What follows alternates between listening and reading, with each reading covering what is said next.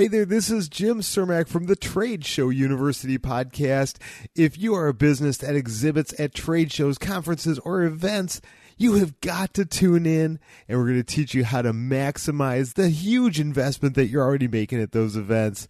That's the Trade Show University Podcast. But for now, you're listening to the Own the Microphone podcast with the one and only dynamic Bridgett McGowen. Welcome to Own the Microphone. Join me, Bridgett McGowen, an award-winning international professional speaker and owner of the independent publishing company, B M A C Talks Press.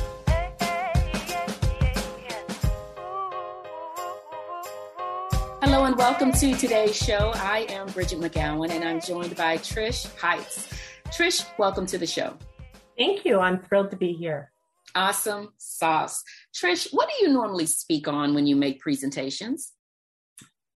Well, I guess it depends on the theme of okay. the meeting and um, who has brought me in. Um, but it, uh, the common denominator with all of my conversations, presentations is about belief, about uh, what we believe about ourselves uh, and think is our reality. And questioning what we believe, and then how to look at our beliefs, kind of break them down a little bit. Is this really true? Where did this really come from? And then resetting those beliefs to a place that supports what you want to happen, what you want to have or happen in your life. How did you get there? That that sounds like a really important, but uh, the word important just uh, doesn't do it justice. It sounds like a, a pretty deep, intense, exciting topic, quite frankly. How did you get there where that is the core of the message that you deliver?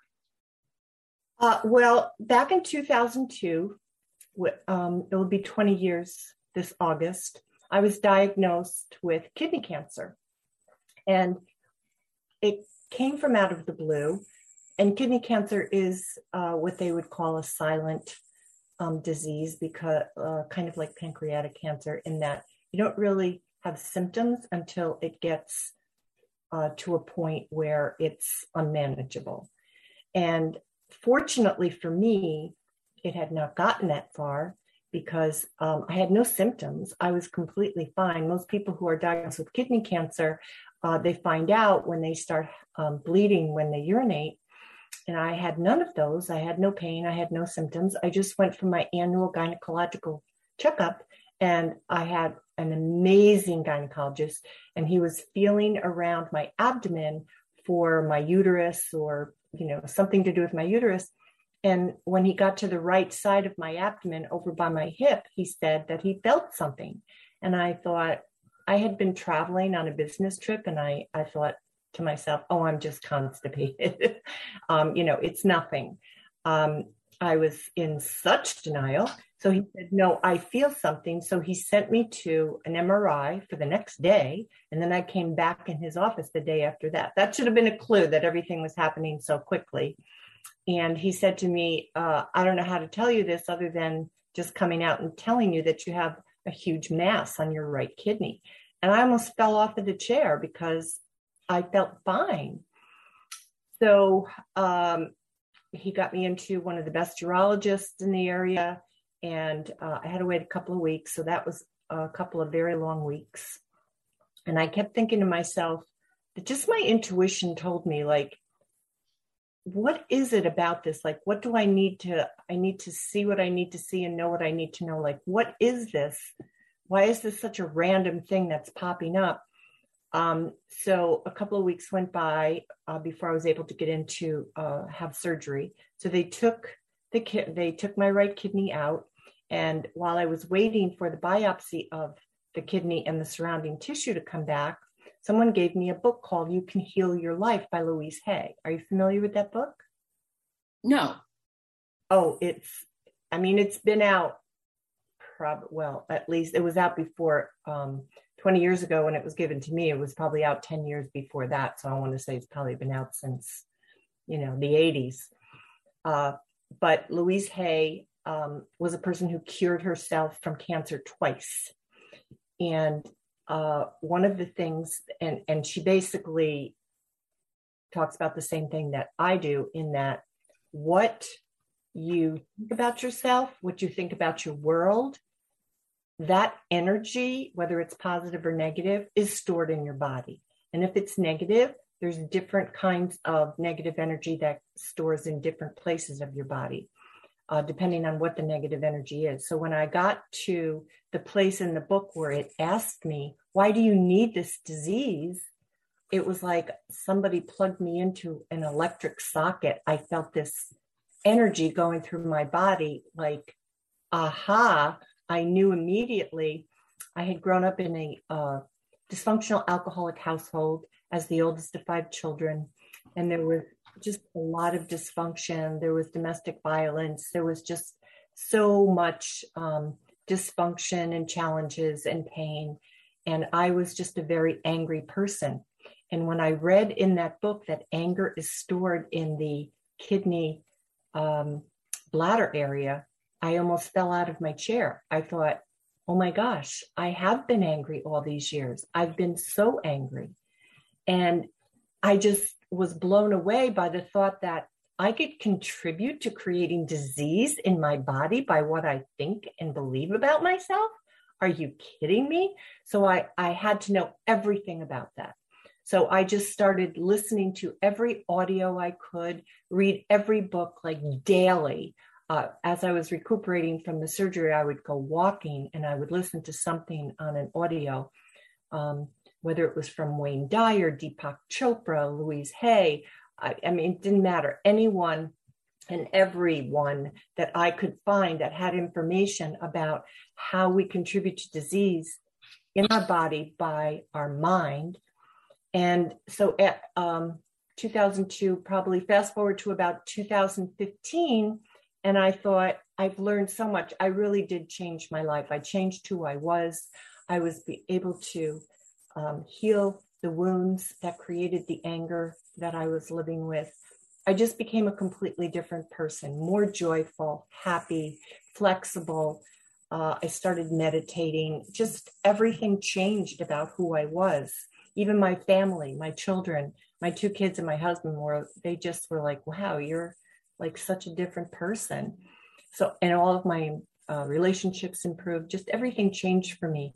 So I thought, I really need to share this. So I wrote a book called Daydreams Come True. Um, and I published it in twenty seventeen. And so then, then I just do presentations around, I wrote down in the book, it's, the book is not really about my story as much as it's about my lessons. So these are the lessons I've learned, and, and it's actually a workbook, and it forces, it asks people the same questions I had to ask myself as I was going through my healing journey. And it forces you to ask the important questions you need to ask yourself about who am I? What do I believe about myself? Is what I believe about myself really true? And then if I don't think it is true, is this really who I authentically are? Because we all have these negative beliefs about ourselves. And then how to uh, look at what you thought was true about you, realize that it's a false belief that you created within your childhood that you never went back, that we never went back to look and see. We had an immature childlike brain, and we created a meaning around an event, situation, um, whatever that Uh, gave us fear, and we created a meaning around what that meant for us and about us. And we never go back as adults to look at that and say, is that really true? Um, and of course, ninety-nine point nine percent of it is not. So then once you realize, like, I'm not sure that that's really true about me, then you can start looking at who am I authentically, and wh- what are my gifts? Uh, what do I bring to the world? Uh, what can I share with the world? And really recognize who your authentic self is, and change your belief about yourself, and create a much happier life. How how do you change what you believe about yourself? Well, the first thing you have to look at is you have to be mindful of when you get upset, whether it's um, depression, sadness, uh, anger, fear, um, anxiety, what's going on that triggered that, number one. And obviously, you can't think about it and try to evaluate it when you're in it, because the fight or flight response is in gear, and it takes all the blood away from your brain and um, floods it to your limbs, your arms and your legs, so that you can either fight or run away. So you have to wait until you come down from that uh, for the adrenaline, cortisol uh, to stop pumping your body before you can actually contemplate and evaluate what just happened. But always to check and say, what just happened? Why did that trigger me? What is it about that event that, uh, or that whatever someone said to me, or that person, or whatever it was? What is it about that that I think is so awful that um, targeted me, that uh, triggered me to react like that? And it starts slowly like that, like really questioning, why is that so upsetting to me? And then after you start to realize, because we all have the answer, we have the answers within our own subconscious. When something happens to us as a child, whether it's uh, an event, uh, a tr- it could be something traumatic, it could be something as simple as, um, I, I always tell the story um, when I do my presentations about the two little boys named Danny and Mikey who lived next door to each other. And Danny would always go over to Mikey's house um, because Mikey had way better toys and a big playroom, and his mom always had like really good snacks. So Danny would always go over to Mikey's house, and Mikey lived in a house with a big red door. And every day Danny would go over after school, Danny would go over to Mikey's house and knock on the house with the big red door, and Mikey's mom would open, and um, he would go in and play. Well, this one day, Mikey's mom was getting ready for a costume party, and she had a scary monster co- costume on, and she forgot to take the mask off. So when she opened the door, all Danny saw was this scary monster, and he ran away. He was so scared. And so, of course, she went, she took the mask off, and she went running after him to explain, you know, this is just a costume, et cetera, et cetera. But from that moment on, uh, in Danny's subconscious, his connection was, because our brain's job is always to keep us protected. And when we feel fear about anything or anyone, then it leaves a traumatic mark in our brain, like, don't go there again. That's dangerous. So what the message was, what was left in Danny's brain was red door. When I open a red door, that's bad. So from that moment on, he grew to hate the color red. He wouldn't wear red shirts. He wouldn't wear red clothes. He got to a point where he didn't even want to play with red toys. He grew up in his adulthood where he wouldn't buy, him and his wife were going to buy a car. It was a red car. He said, I don't know what I don't like about this car, but I just don't like it. I, I'm not sure I like the color. I don't know why, but like he wasn't even aware of what his belief about that color was. It, it was to a point where they were house shopping. They were in a house and it had a big red door. And it was in the perfect neighborhood at the perfect pl- price. And his wife's like, let's put in a bid. And he said, no, I don't like this house. I don't know what I don't like about it, but I just don't like it. So all of us have a red door. And it could be something as benign as what happened to Danny, or it could be something very traumatic. But our subconscious mind stores that, that gave us fear, and we keep away from it, and we create a belief about what that means to us and about us. And until we get to be an adult and can co- go back and look at this logically and say, is this really true? Then we continue to live with that belief. For me, the belief was I was just so angry. I grew up in a house where it was never enough. You never were good enough. You never could do enough. Just I wasn't enough. Very low self-esteem. And um, I just didn't know how to live a happy life because my whole life was about I'm just not good enough. And it wasn't until this happened to me that I had to look at that and say, is that really true?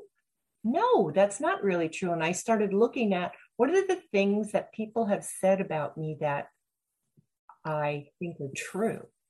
And then I started thinking, is it true that I'm creative? Is it true that I'm smart? Like, people have said that to me.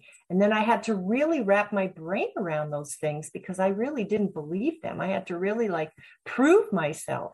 It was, you know, a long process. And then I started realizing, like, all this stuff I think about myself, this is completely not true.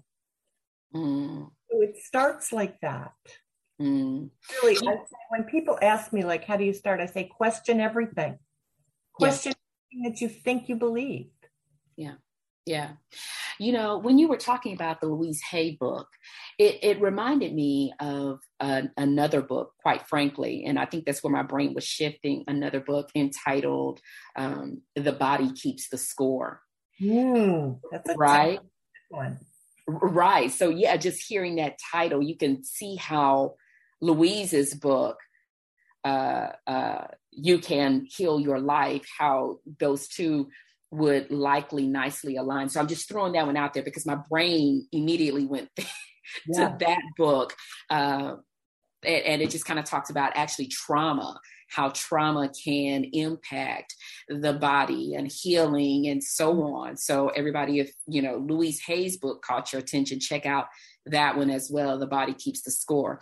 Having survived kidney cancer in two thousand two, Trisch Heitz has studied every mind, body, and wellness book, every audio book, to just try to figure out how do we create disease, uh, negative people, and events in our lives. And what she found is at the core of everything we do is our beliefs.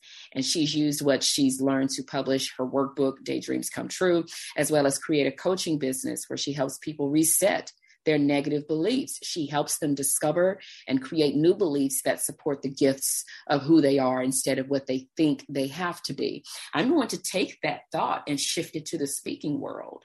When people are tasked with making presentations, what do you think they think they have to be on the microphone? Well, I think that they think, because I know I've been there before. Yeah. You have to try to be, you have to try to figure out, well, you know, the first thing they tell you is, who is your audience? Yep. You have to try to figure out, well, what does my audience want to hear about, about this particular theme or subject or whatever? Um, and who do I have to be to deliver that? And you know what, Trish, you know what? I think people often, often think they've got to make everybody happy too. And that is a ridiculous. Ridiculous stressor to put on yourself. I'll shut up and let you continue. That's life. Yeah. Yes. And it's unrealistic. That is, uh, that's not just when you're making um, a presentation. That's, I have to make everybody happy. That's, um, it's not our job to make people happy. It's our job to make ourselves happy. And hopefully the happiness that you are just, you know, falls off of you and spreads to the other people around you. And if it doesn't, that's, that's them. That has nothing to do with you. Say um, that again and again and again. Oh my goodness. If you are giving people your absolute best, you know, you are, you know, giving it one hundred percent. And if there's someone who doesn't like it, that is not your problem. And, and, and, be aware that your message is not meant for everybody, and that is perfectly okay, because what you're giving in that moment may not be what that person on row five, seat twelve needs right now. It, it, maybe he needs it a year from now. Maybe he needed it five years ago and didn't realize it. Don't feel like you've got to please everybody when you're on that stage. As long as you know you have done your research, you've put in the work, you've put in the practice, you've done your due diligence. Uh, that's all there is to worry about, but don't try to make everybody happy. Well, you can't. The, the, the only thing that I keep in mind when I do presentations is I have a powerful message to spread, and I am very passionate about it. And if it doesn't strike um, some people in the audience, then they're either not ready to hear it, they don't want to hear it, um, or they're in the wrong place. If I've been invited because of the subject matter, I assume that the um, the uh, largest part of the audience does want to hear what I have to say, and I just assume. And I speak to the people who want that information. I don't care about the people who don't want the information, because um, I just understand that they're just not ready to hear it or see it or whatever. I've had people say to me, oh, um, I liked your book, but um, a couple people that I know didn't like it. Okay, well, you know, the old me would be like, oh my God, why didn't they like, you know, well, I say to myself, that person was not ready to look in the mirror, and that's fine.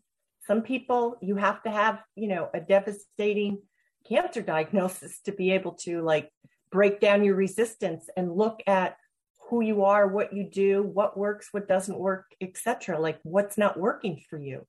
Um, most people will not do anything to change their life until it gets so bad that they have to do something.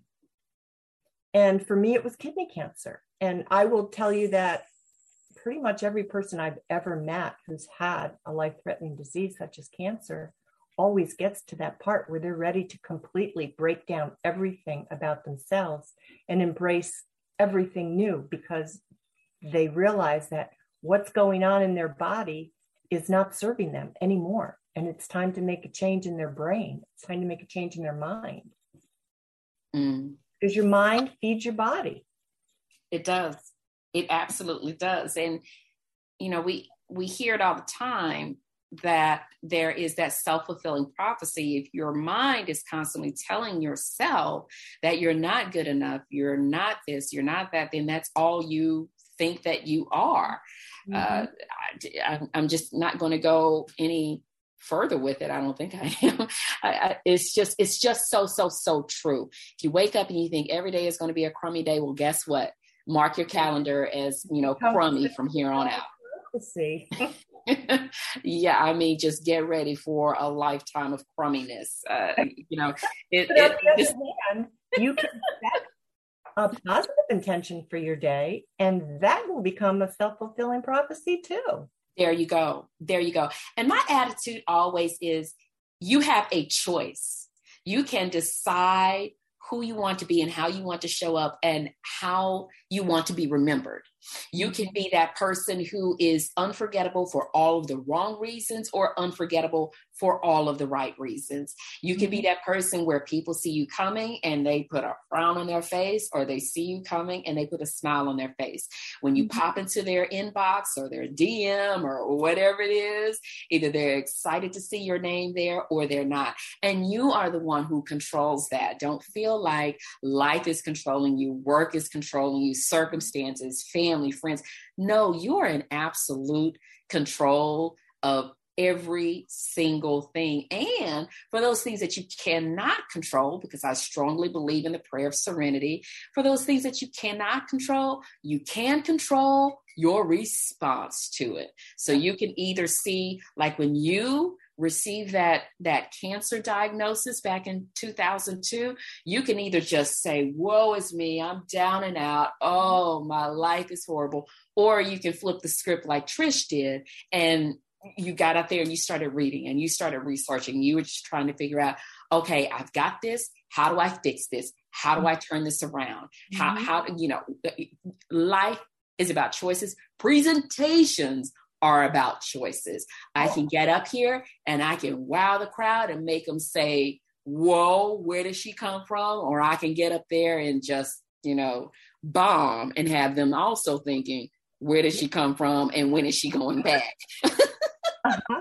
I'll give you uh, an example of um, how this works. So um, I've been making presentations around this for, you know, years and years. And this one time I uh, went to, uh, I've been in the spa, before this all started, I was in the spa industry for like most of my career. And I went to a uh, an industry trade show to make a presentation on how Um, how what you believe about yourself comes forward and how you touch people as a massage therapist, an esthetician, et cetera. That energy um, also will um, be, will come out in your hands. So I was doing a presentation um, about that. And um, well, I had done several presentations at different industry trade shows in different areas of the United States, and it was very well received and it was great. And, and I loved it. And I went to this one in Philadelphia where I found out that the person who was hosting it was kind of a nemesis of mine from a long, long time ago. And as soon as I realized she was the hostess, the anxiety and the stress that went on in my brain that then went into my body, it was the first and really only time I just bombed, because that's all I could think about is, she thinks I'm terrible. Maybe I am terrible. I, I, maybe I can't do this. You know, all this kind of thing went through my head. And guess what? It became a self-fulfilling prophecy. And I remember thinking, wow, that was a powerful lesson. I've done the same exact presentation at multiple places in different spots across the United States. And this one person completely, I allowed that fear to like completely take over. And it became a self-fulfilling prophecy. I was a loser. I was a disaster that particular time. But I was able to walk away and realize that was my behavior in that moment. It's not who I am. Okay, because that was the next question I was going to ask you. In short order, you will have the opportunity to ask me a question. But what I was going to ask you was, how did you bounce back from that? And I like how you said in that moment, that was what I was thinking, and that was what I was feeling. That is not who I am. That is not the sum total of what makes up Trisch Heitz. And, and that's important, everybody, because ask any professional speaker, and he, if he or she is honest with you, you will hear that, yes, I've had a hiccup. I've made a mistake. I've bombed something. I, I remember back in two thousand, I think it was two thousand eighteen. At uh, the San Diego Convention Center. I had a really tough presentation because I crossed pa- I crossed paths with someone that I was not expecting to cross paths with. Mm-hmm. Mm-hmm. And it was just, it was about two hours before I was due to make my presentation. And this was a really large conference with maybe thirteen thousand people in attendance. And there was no, oh, I can't do it. I mean, the show had to go on. Mm-hmm. And uh, you know, again, if you talk to any speaker and they're truly one hundred with you, they'll tell you, yes, there are those missteps. But the the key is recognizing it was just for a short period of time. This mm-hmm. is not who you are mm-hmm. uh, going forward. All right, Trish, what is your question for me? So how did you get into uh, coaching uh, people who speak for a living? Well, I actually don't coach people who oh. speak. No, I don't. So let's, let me give you the full story. Right. I know, listening to this podcast and the questions that I asked and reading about it, you're like, really, Bridgett? Okay. You need to work on your messaging, girlfriend. So here's the story. Here's the story, Trish. I used to teach. I taught for Prairie or taught at Prairie View A and M University. I also taught at Lone Star College in the Houston area. I taught for University of Phoenix, and an opportunity to work for an educational technology company landed on my desk. And so I went through the interview process and all of that good stuff. And I started making presentations on the regular once I got that job. Every single week I was traveling somewhere doing presentations. But back up, when I started teaching, I knew nothing about teaching. So I started going to all these conferences and workshops and everything. And I'm I'm watching people and listening to people make these presentations. And I'm thinking, that was not as effective as it could have been.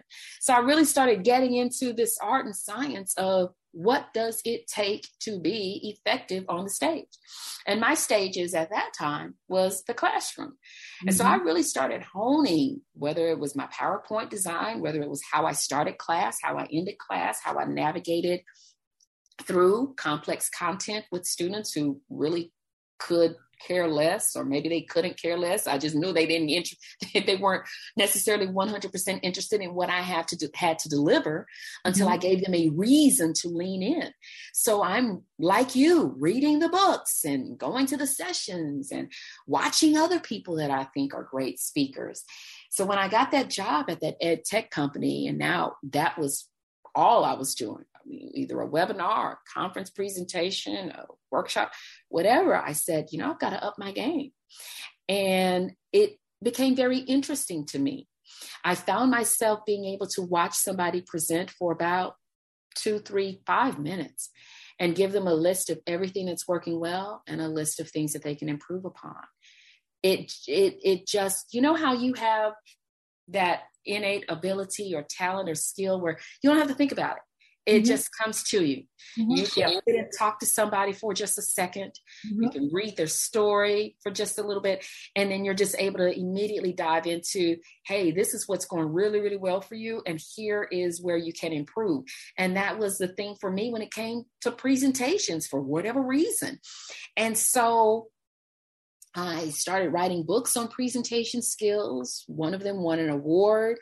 I started making presentations on presentation skills. And someone approached me after one of those presentations at Inbound out in Boston in, I think it was two thousand eighteen as well, the same year where I had that crummy presentation in San Diego. Just months later, nah, I think it was in two thousand nineteen when I was in Boston at Inbound. Someone approached me after that presentation and says, hey, you want to do a podcast? I'm like, uh, no. So we stayed in touch with each other. And I don't know, maybe about ten months, eleven months later, we finally launched the podcast in August of twenty twenty. But uh, that's kind of the long and short of the story to answer your question. Have I coached people? Yes. And it just kind of wasn't my jam. Being on a big stage with a bunch of folks staring back at me. And that, that's what lights me up, because I had this one professor at a workshop tell me, oh, Trish, that was, again, this is when I was at that ed tech company doing those presentations at colleges and universities. I had a professor say, huh, what are you going to teach me about effective lecturing? I have food in my refrigerator that's older than you. What can you, right? I said, give me five minutes, ten minutes max. If you're not dialed in, pulled in, and leaning in, you can leave and I won't be offended. He stayed for the entire workshop. There so, uh, yeah, there's the answer to the story or the question. Well, when you believe in what you're presenting, when you have a great passion and belief in it, then there should, there's nothing that needs to be fearful about it, because people, you wouldn't have been asked to be there if people didn't want to have that information. There you go. You would not have been asked to be there if you didn't have what it was the audience was looking for. Trish, what else do our listeners, fantastic question, thank you for that. What else do listeners need to know in order to make sure they know how to believe in themselves whenever they have to make a presentation? Well, always ask yourself, is this, is this my jam? Because if you are If me, I, I'm speaking about changing your belief, you know, what I have to offer is kind of a motivational, inspirational presentation. But if I'm going to um, a presentation on um, comics, I mean, they may think that what I have to say is going to be inspirational to people that come to this, but I'm not feeling comfortable with that. And if it doesn't feel like it's a connection for you, then don't do it. I don't care how much money they're offering you, because um, there's nothing worse than creating a bad presentation of who you are and, and um, dumbing down the message. If your message is important, you want to make sure you find the right audiences for what you have to say. And if you know that the audience that you're presenting to is the right audience, then hold on to the information that you're bringing to them. They don't know it. And even though, uh, especially, you know, when you start a presentation, you look into the audience and you see some people are still looking at their phone. Some people are looking around. They don't seem interested. You know, that can be very distracting. That can be, you know, that little voice in your head saying, oh my God, they don't like what I have. You know, oh my God, they're not listening to me.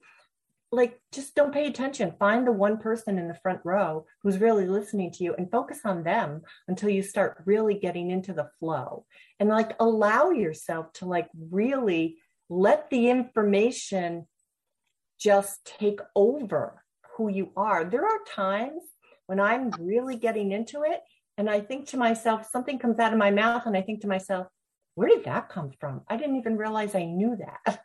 But you're in the flow. You're in that connection to what you know that nobody else knows. And you are on fire. And that's the only way you get to that place where you are on fire and you are in the flow of information is by going into it knowing that these people need what you have to say. And even though it may start not looking like that, if you just stay the course and connect with your information and know that it's what they may not be looking for, but by the time you finish, they're going to realize they like it and want it. That's all that matters. This is so wild, Trish. You talked about a, a state of flow.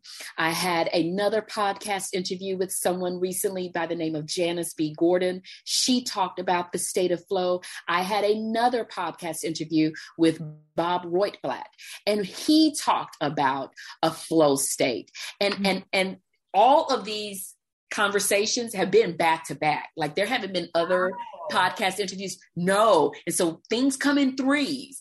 I, I was blown away when you started talking about flow. I'm telling you, I just, I just hung up from Janice Gordon's Amazing. interview. That's the theme. Like thirty seconds before getting on with you.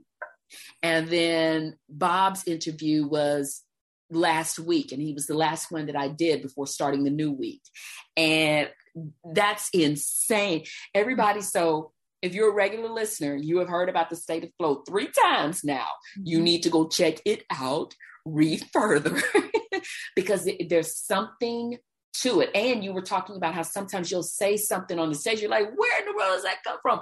Janice said the same thing happens to her. So she always records her sessions, or at least she tries to make sure she records her presentations, because she never knows what is going to come out in a good way, right? But she's just She's just in that zone, in that zone. So that is wild. Zone. I think that's a better way of describing it than even flow. You're in the zone. You're in your energy place where you know what you know, and you are on fire to give it to everyone. On fire, on fire. Trisch Heitz, it has been totally awesome speaking with you today. Thank you so much for being on the show. My pleasure. Thank you. It's been a thrill. Thank you. Awesome. Everybody, thank you for tuning in. Until next time, make sure you always own the microphone.